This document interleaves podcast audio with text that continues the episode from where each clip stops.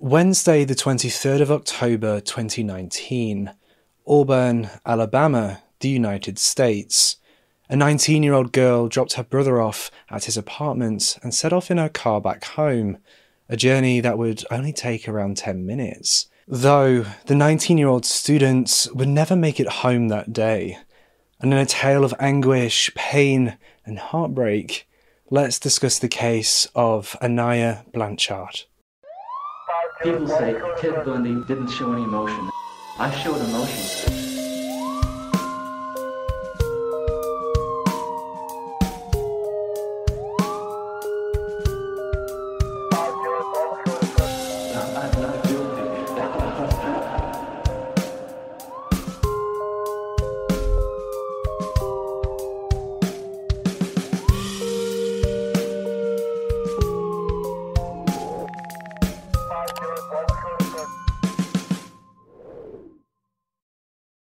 The following episode is not suitable for those under the age of 13. Viewer discretion and parental guidance is advised. Before we delve deep into this case, I'd just like to thank Magellan TV for sponsoring this episode. I'm sure you've heard of Magellan TV before, especially on my channel, and it is not without good reason. Magellan TV is my absolute go to for all of my documentary needs. With a wide range of documentaries from space, nature to true crime, and with 4K at no extra cost, it is the perfect place to wind down after a long day while still learning something new. Magellan TV actually adds between 15 to 20 hours of brand new content every single week, so if you're worried about running out of true crime content to watch, worry no more. I've just watched The Writer with No Hands, which is a documentary that explores the theory that the CIA killed a Hollywood screenwriter to protect a government secret. When Matthew Alford, a university professor investigating these claims, receives a phone call warning him to leave the case alone, he heads to Hollywood to conduct his own investigations. With unprecedented access to key witnesses and the deceased's family, he builds a murder case and thinks he has uncovered the real reason the screenwriter found himself in deep water. The film begins by posing the question why would the CIA murder a Hollywood writer? But it is the bigger questions they unearth about the entertainment industry that the audience will be unable to forget. Be sure to use the link at the top of the description or the link in the pinned comments and use your one month free trial to go watch The Writer with No Hands. And once you've finished it, dive deep into Magellan TV's extensive true crime collection. As I said before, new documentaries like The Writer with No Hands are added to Magellan TV weekly, so do not sleep on this offer.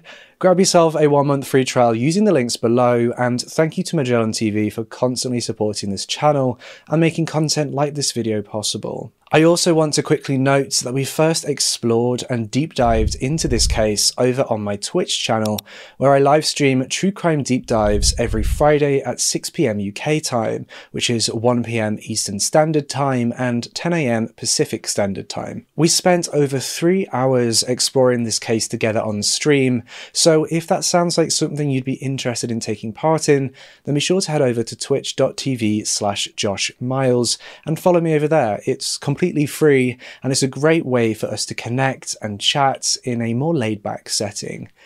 Now, back to the case. Aniah Haley Blanchard was born on Thursday, the 22nd of June in the year 2000, to her parents Elijah Blanchard Sr. and Angela Haley Harris in Homewood, Alabama.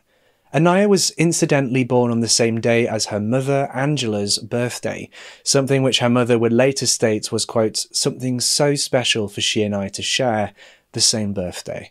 Her mother worked as a pediatric emergency room nurse, taking the night shifts at a Birmingham, Alabama hospital. And her father, Elijah Blanchard Sr., had worked as a local pastor and a businessman. Though the union between Aniah's biological parents hadn't been destined to last.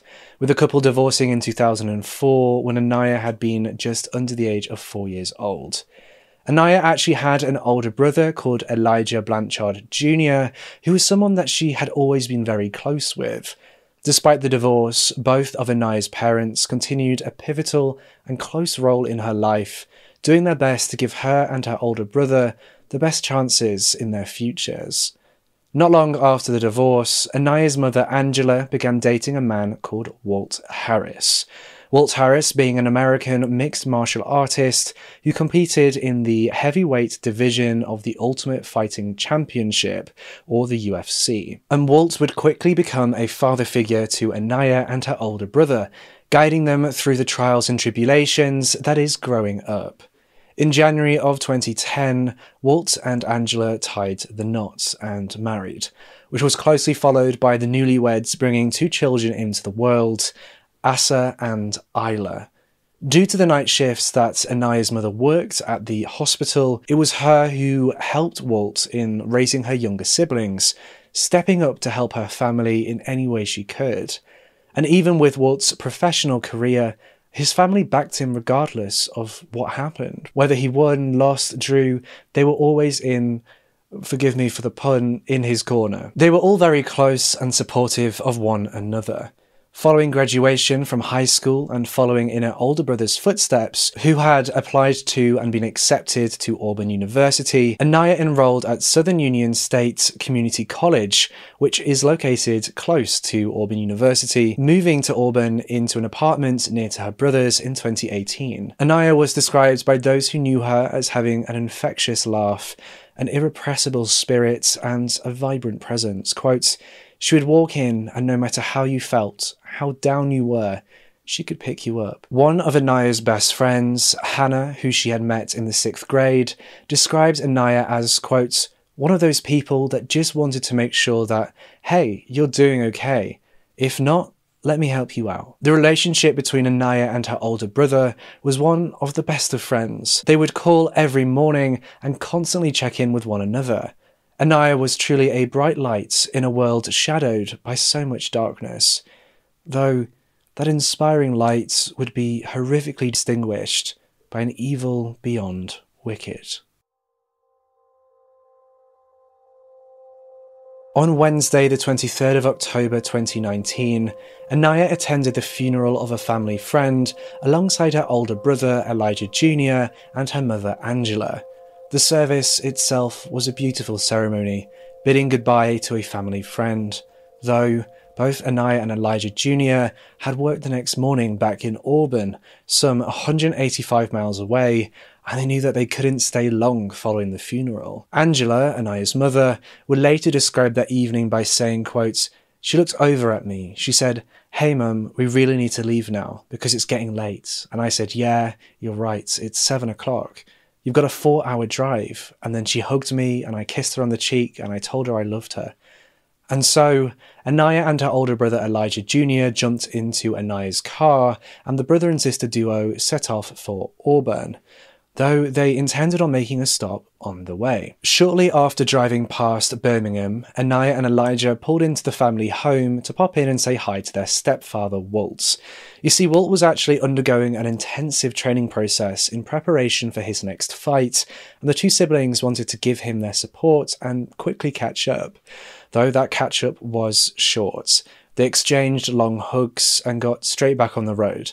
After all, they still had around two hours to go until they got back to Auburn, and they didn't want to be driving through the night and become exhausted for work the following day. It's interesting to note that following Aniah and Elijah's departure from the family home, Walt became overwhelmed with a strange feeling that he described as regret.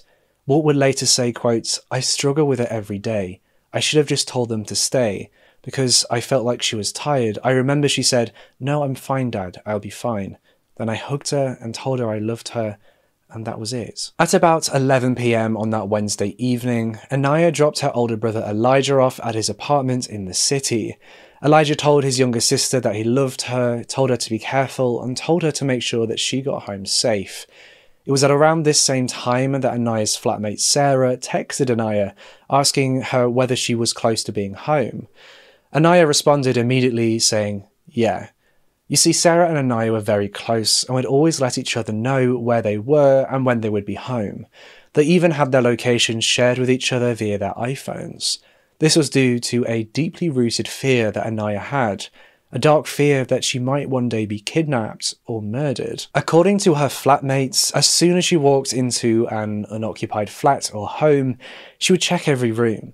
Aniah even had nightmares about being kidnapped or murdered, a morbid premonition of the horrors that would befall the promising 19 year old student. That particular Wednesday night, Aniah had to make only a short three mile drive from her brother's apartment to her own, a drive that should have taken her around 10 minutes. Though, as that 10 minutes came and passed, and then 20 minutes, and then 30, Sarah, Aniah's roommate, began to grow concerned. Though she initially speculated that perhaps Aniah had just gone out to a party without her, maybe it was a last minute thing. And so Sarah texted Aniah saying, Did you go out without me? Sarah waited anxiously for a response, and after what seemed like an eternity, though was actually just about a minute later, Aniah responded to Sarah with the message, quote, I'm smoking a blunt, lol. Most students wouldn't think twice about this response, but Aniah's use of the word blunt instantly took Sarah aback. It hadn't been a word that Aniah had used around her before. It shocked Sarah a little. Eager to find out more, Sarah texted back asking who she was smoking with. Eric, responded Aniah. Who's that? I just met him. Sarah responded simply with where. By this point, it was 11:43 p.m., and unbeknownst to Sarah, she would never get to speak to Aniah ever again. Sarah, despite this, remembered that they both shared their locations with each other using their phones, and so she opened her tracking app to see exactly where Aniah was. The app showed that Aniah had been at a nearby apartment complex that housed a bunch of students. This somewhat calmed Sarah, thinking that Aniah had just gone to hang out with some friends. And so Sarah turned in for the night excited to interrogate Aniah the next morning about who this man Eric was and whether there was anything going on between the pair. The morning of Thursday, the 24th of October 2019, was notably cold as Angela Harris, Aniah's mother, awoke from her sleep. She turned off her alarm, rolled out of bed, and began to get herself ready to take her two youngest children to school. After the morning madness that I'm sure every parent is familiar with on school mornings, Angela dropped the kids off at school and, like clockwork at 8am, got her phone out to FaceTime Aniah just to chat. Quote, We FaceTimed every morning. That was kind of our thing, like, Good morning, what are you doing? What do you have planned for the day? Though that cold Thursday morning, Aniah failed to answer her mother's video calls. This didn't concern Angela much, presuming her daughter to probably be busy, and safe the knowledge that Aniah would phone her back when she got a free moment. Little did she know, her phone would never again light up with Aniah's name calling her. At around the same time as Angela's attempted FaceTime call with Aniah, Sarah, Aniah's flatmate, awoke with excitement. She rushed to Aniah's bedroom, wanting to know all the details of what happened the night before and who exactly Eric was. Sarah wanted to know all the tea, all the gossip. Though when Sarah rushed into Aniah's room that morning, she was confronted with a silent and still bedroom. The bed remained undisturbed, nothing had been touched. And then it suddenly clicked for Sarah. Aniah hadn't come home. This was completely out of character for Aniah. She had never been the kind of person to spend the night with someone she had just met, or at least not text Sarah or contact Sarah to let her know her whereabouts and what was going on, what was happening. Aniah had only been a few blocks away when Sarah had last checked the nights before, so it would seem only logical that Aniah would come back home to her own bed that night. Why would you stay at a apartment complex just a stone's throw away from your own bed? I, for one, definitely know that if I have the option of going to my own bed, I'm gonna go do that because I like my bed. I'm sure everyone can relate out there. I like my bed, it's comfy. Sarah pulled out her phone and opened up the tracking app again. Though this time Aniah's phone had gone offline. No location could be found. Sarah's mind flooded with panic, worried sick for the safety of her best friend and flatmate. That's when Sarah remembered that Aniah was supposed to be working that morning. You see, Aniah had been working as a babysitter for a local family, and Aniah had fallen in love with the children that she babysat. Sarah decided to phone up the mother of the kids that Aniah babysat, a woman called Corinna, to see whether Aniah had shown up to work that morning. Aniah had never missed a day babysitting for Corinna's family. That was until that Thursday morning. Corinna told Sarah over the phone that Aniah hadn't shown up that morning. Corinna would later describe Aniah as being like a mother to her kids. You see, Corinna was a working mother who had become very dependent on Aniah's help, and Corinna testified to the fact that Aniah was the most reliable nanny that she could ever dream for. When asked about Aniah, Corinna said, quote, She was amazing. I don't know how else to explain it. Like every good quality that you want in a person, she had. Like everything. Upon hearing that Aniah hadn't shown up for work, Sarah's panic truly began to set in. She jumped in her car to try to look for her missing flatmates, though the further she drove, the further she searched, the more her concern for Aniah's well-being grew. Sarah could find no trace of 19-year-old Aniah Blanchard, and so in a panic, she drove over to Aniah's older brother's flat, Elijah Jr., Together, Sarah and Elijah began to search for Aniah. Elijah would later describe these moments by saying, quote, Her roommate calls me and told me that Aniah never even came home last night. Aniah's missing. And my heart kind of just sank. And this was completely out of her character. This isn't Aniah. Aniah wouldn't have run away. So immediately I called my parents and I was like, Aniah's missing.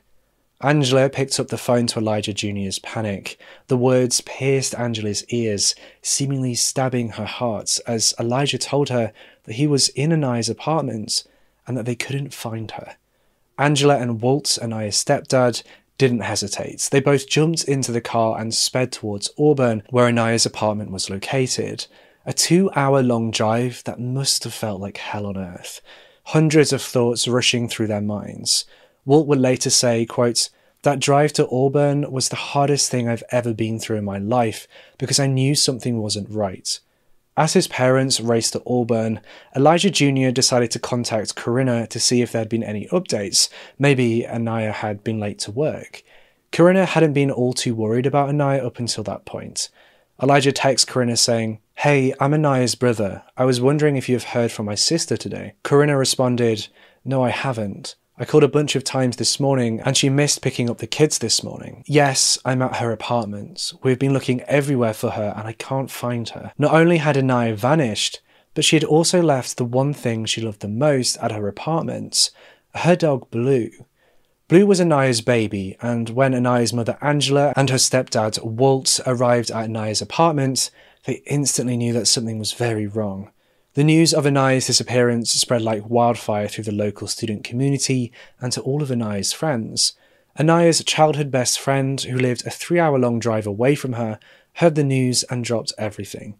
She rushed to Aniah's apartment to join the search, and as the minutes turned into hours, everyone's concern for Aniah's welfare grew exponentially. By the time 24 hours had passed, Aniah's childhood best friend Hannah knew in her heart that something bad had happened.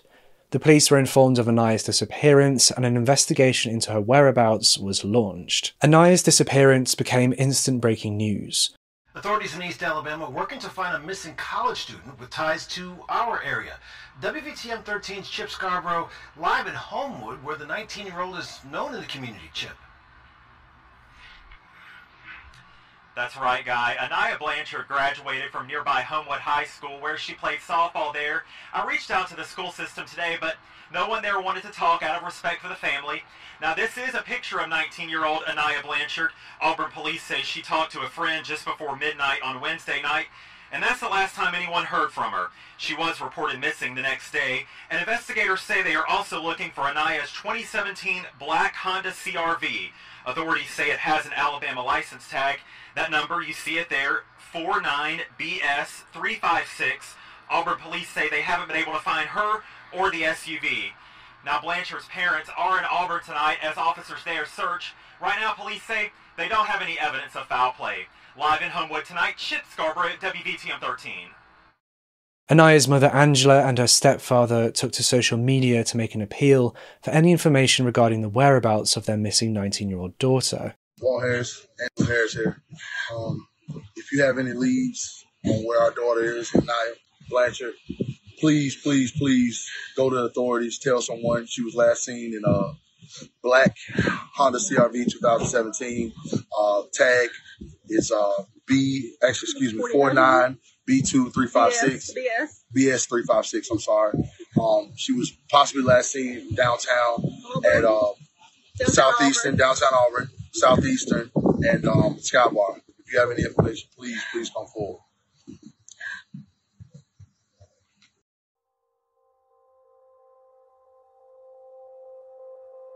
Friday, the 25th of October 2019, two days since Aniah had last been heard from, and the day after her family had reported her as missing, a break in the case was made. Aniah's black Honda had been sighted in an apartment complex in Montgomery, Alabama, some 55 miles away from Auburn, where she was last seen, and her car had been quite badly damaged, with Aniah still nowhere to be seen. The Auburn Police Division is asking for the public's assistance in determining the whereabouts of Aniah Haley Blanchard, age 19, from Auburn. She was reported missing to Auburn police on October the 24th. She last communicated with a friend on Wednesday night, October the 23rd, just before midnight. An investigation into determining her whereabouts is underway and will continue as her whereabouts are unknown as well as the reasons she has disappeared. Aniah is described as a light complexioned black female approximately 5'6, 125 pounds, light skin, brown eyes, and brown hair. She was last seen wearing a black dress, tan boots, with black stockings. New information being given by the Auburn Police Division is that Aniah's vehicle was seen in the early morning hours of Thursday, October the 24th, at approximately 12:30 a.m. in the area of South College Street and I-85 in Auburn.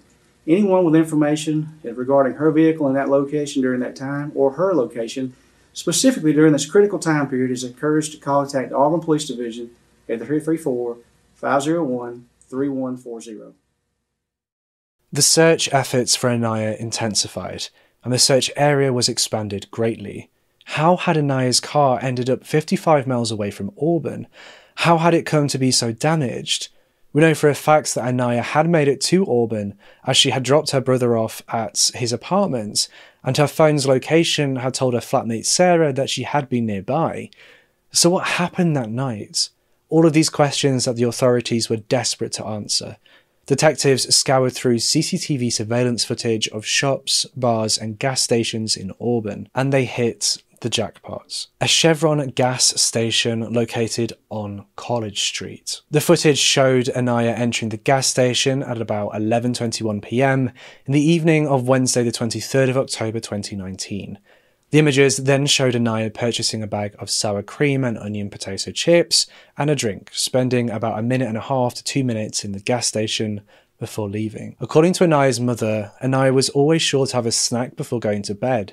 It had become a routine for her that she'd always done when she was growing up, and one that she continued into her adulthood. The detectives released these images to the public and the media, asking for anyone who had been at the gas station that night to come forward. Quote, We need to know if anybody saw anything. What was she doing? Was she talking to anybody? Did she leave with anybody? First this evening today marks day five of the search for a missing college student from Homewood. Police in Auburn are trying to find 19 year old Aniah Blanchard. Today, they released this surveillance video, the last images of Blanchard before she disappeared. No one has seen or heard from the East Alabama college student since Wednesday night. Yeah, I want to get out now to WVTM 13's Chip Scarborough standing by live for us in Homewood, where people are holding out hope that the 19 year old Chip is going to be found safe. Yeah, that's right. A couple hundred people gathered at nearby Trinity United Methodist Church here in Homewood last night to pray for the safe return of Aniah Blanchard. And just this afternoon, as you said, police released surveillance video from the night of her disappearance. Auburn police say this is 19 year old Aniah Blanchard inside a convenience store on South College Street in Auburn last Wednesday night, the same night investigators say she was last heard from. Jack Owens is a retired special agent with the FBI. He says missing person cases get more challenging with every day that passes. At this point, a lot of leads and manpower have already been used up. You may have to revisit all of them since we don't have her. Officers found Blanchard's car in the parking lot of a Montgomery apartment complex on Friday night. They say the car was damaged between the time she disappeared Wednesday in Auburn and when the car was found Friday. The fact there's a lot of space between there and where we found her car that opens up all kinds of highway checks and, leads along that highway. What place, what kind of place was open at that time of night? You got to visit everything. The 19 year old is a graduate of Homewood High School and now attends Southern Union State Community College in Opelika. Friends and loved ones took part in a prayer vigil Sunday night, hoping for a good outcome. Owen says it's still possible. She's a splendid human being, a wonderful family. The fact that she would just up and disappear doesn't make sense to anyone who knew her. I do. tell me about that. I do. I just wrote. I don't know the family, um, as I said, but I just wrote, "May God hold Aniah in the palm of His hands. May He bless and keep you." So. And, and why did you feel the need to write that specific quote? Well, I think it's so important to say the person's name and not to forget, um, and not to shy away from it, but to say her name and to keep saying it. The community of Aniah's hometown of Homewood came together in prayer for Aniah's well-being. Ribbons and bows in Aniah's favourite colour with tributes and messages written carefully on could be seen across the town. Though it must be noted that they didn't just pray for her. Everybody was out trying to find her, searching for her, desperate to bring her home, desperate for a happy ending. Aniah's childhood best friend, her brother and her stepdad would describe this time by saying, quote, Pretty quickly, people came together, just like, hey, let's do searches here, let's do searches there. We would go in the woods, we would go behind people's houses, we would go in the alleyways. We drove my truck in backwards. I mean, we were all in people's yards. We must have canvassed from Auburn to Tuskegee, just me and her, and Aniah's mother, within the first two or three days. The search for Aniah quickly saw several counties being covered with massive areas that they needed to search and numerous agencies joined in with the search, from state agencies to county agencies to local and federal agencies. The sheer manpower and resources, all with the same goal find Aniah Blanchard. Along with the search efforts expanding tenfold, reward money was donated to help the investigators find any information concerning the whereabouts of Aniah. The president of the UFC at the time, Dana White, and the light heavyweight champion contributed $25,000 each. The total reward pot rose to a staggering $105,000. The police then announced that they had uncovered evidence that Aniah may have been a victim of foul play. What exactly that evidence was, the authorities weren't at liberty to say at the time. They just told the media that they had found evidence inside Aniah's car, which gave them reason to believe that she had been harmed. They further said that they considered the case of Aniah Blanchard to have been one where foul play had been involved. Naturally, the disappearance of Aniah and this latest announcement was extremely heavy on her family. Walt's pulled out of the fights that he had been training for, devoting all his time strictly to searching for Aniah. Now, you may have noticed that we haven't really discussed Aniah's biological father, who, like her mother, had also found someone after they had divorced and had gotten remarried. The exact details surrounding Aniah's biological father in the days following her disappearance are hard to come by, likely due to him seeking privacy during his search efforts. Though her biological father did conduct an interview in the news in which he said, quote, I'm a man of faith, and regardless of what the police say, I still have hope that Aniah is out there waiting for her father to get her. It must be noted that her biological father, Elijah Blanchard Sr., was very present within all the search efforts and everything like that. There's just not much publicly available information of what kind of he did around the time, but we do know that he was very involved and very hands on. Wednesday, the 6th of November 2019, two weeks after Aniah was last seen, the Auburn Police Department released CCTV surveillance images of someone who they called, quote, a person of interest the detectives went on to say that this person of interest had been at the gas station at around the same time that Aniah had been there. Police stated in their appeal for more information about this person of interest that if anyone sees him, they should call 911.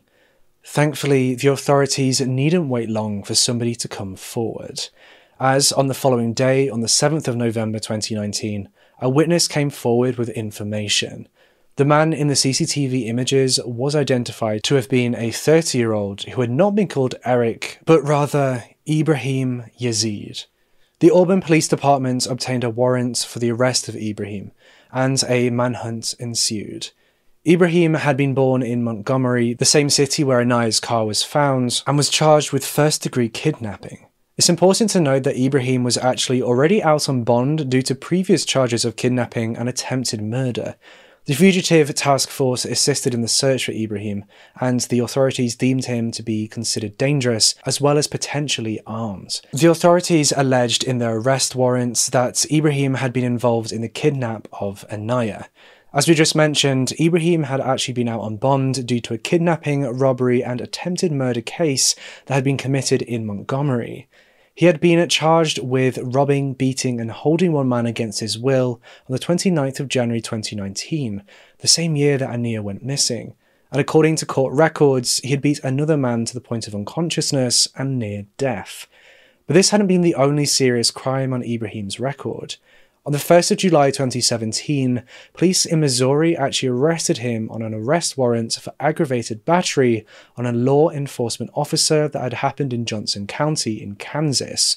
Before that, on the 30th of April 2011, Ibraheem had been charged with robbing somebody at gunpoint in Montgomery with three accomplices though a grand jury never indicted him. The following year, in January of 2012, Ibraheem was arrested and charged with the attempted murder of a police officer. According to the court records, Ibraheem had tried to murder two police officers in Montgomery by driving his vehicle into their patrol car, though a grand jury never indicted him for this crime either.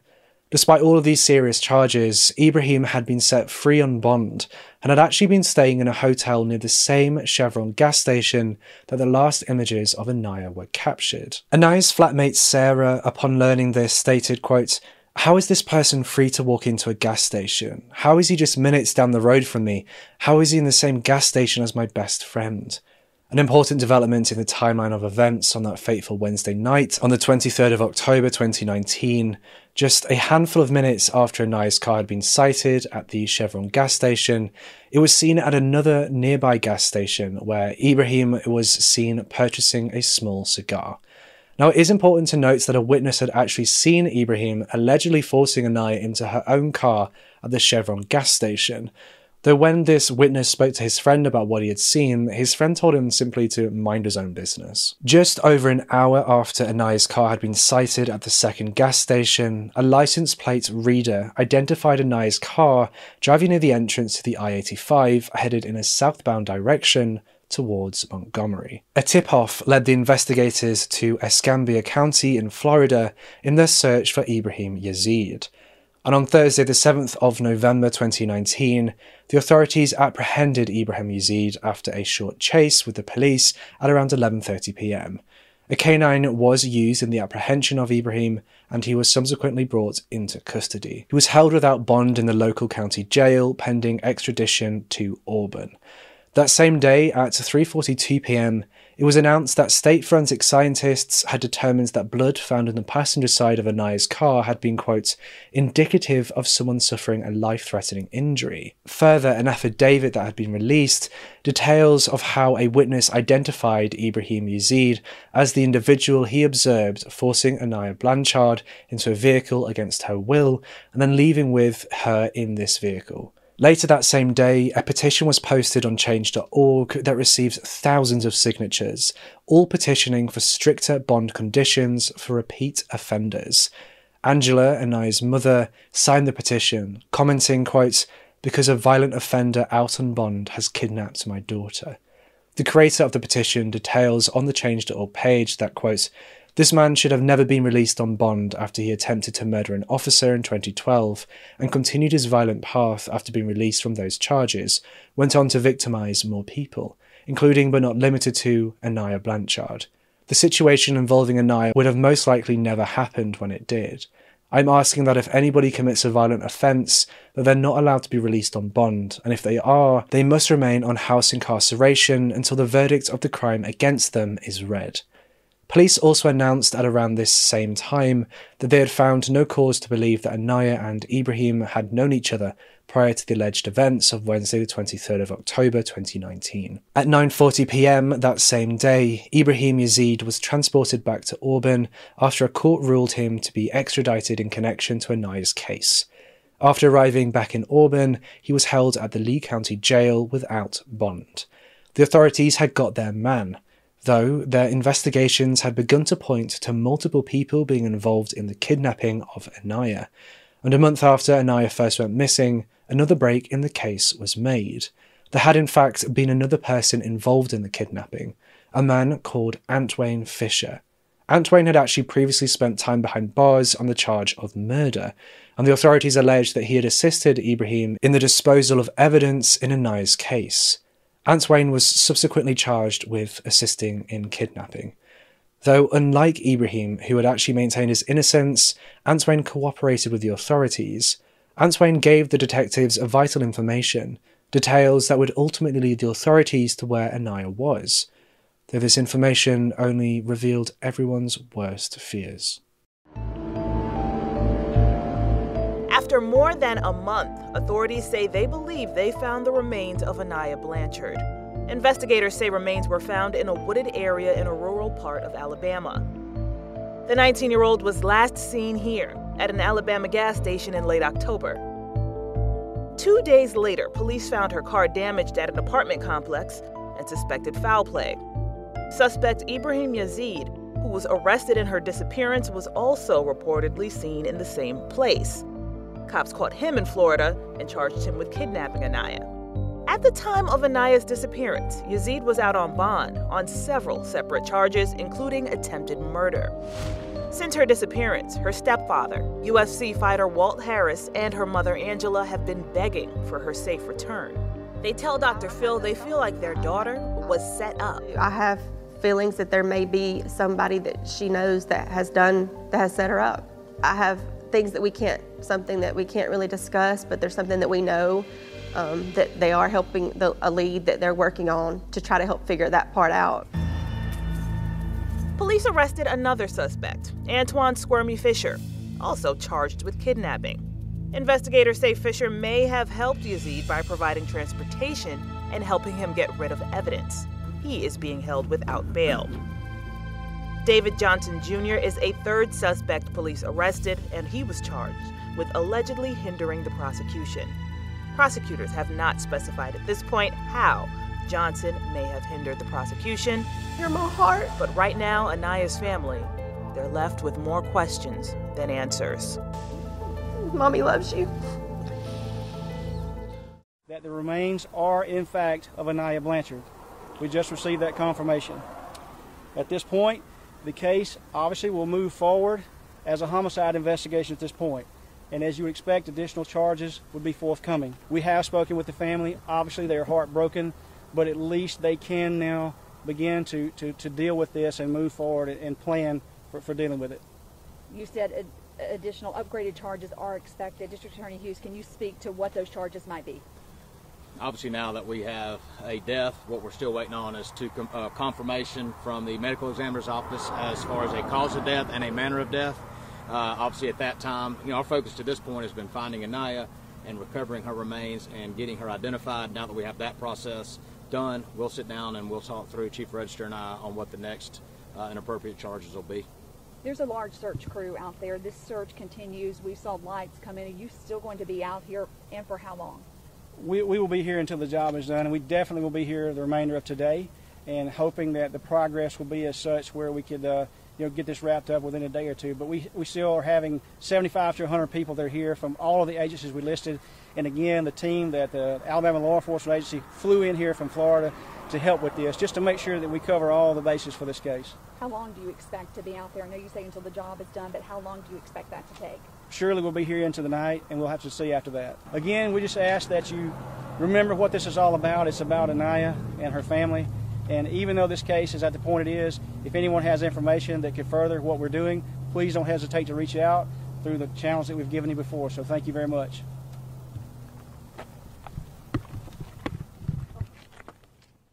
The remains found in the woods were positively identified to have been that of 19 year old Aniah Blanchard. This left everyone with a few questions. Why? How had this happened to such a bright and promising individual? The evidence of a blood soaked passenger seat and of a bullet hole in the door provided no clear answers. The investigators did release a statement to the media in which they stated that Aniah Blanchard had been killed in the manner of homicide, with the cause of death being a gunshot wound. They further stated that Ibraheem Yazeed had allegedly shot Aniah as she tried to escape. On the 2nd of December 2019, the DA's office announced that Ibraheem Yazeed had actually been responsible for Aniah's murder and was subsequently charged with capital murder. They further stated that they would be seeking the death penalty. The pivotal evidence against Ibraheem Yazeed had come from Antwain Fisher, whose charges of assisting in a kidnapping had actually been dropped due to what the DA claimed to have been an inadequacy of accomplice liability as originally charged and is required under Alabama law. Antwain actually testified that just hours after Aniah had gone missing, Ibraheem had shown up in Montgomery seeking his help, driving what appeared to be Aniah's car. Antwain went on to testify that he followed Ibraheem to an apartment complex, which was actually the exact same complex where Aniah's car would later be found.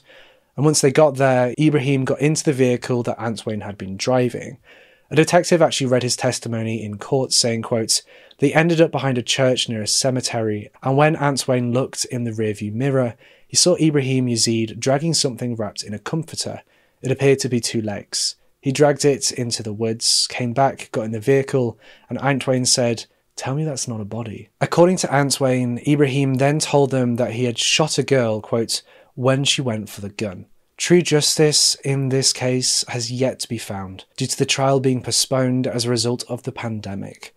Though in a testament to Angela's strength and good nature, something that she shared with her daughter Aniah, Angela started a non-profit called Aniah's Heart.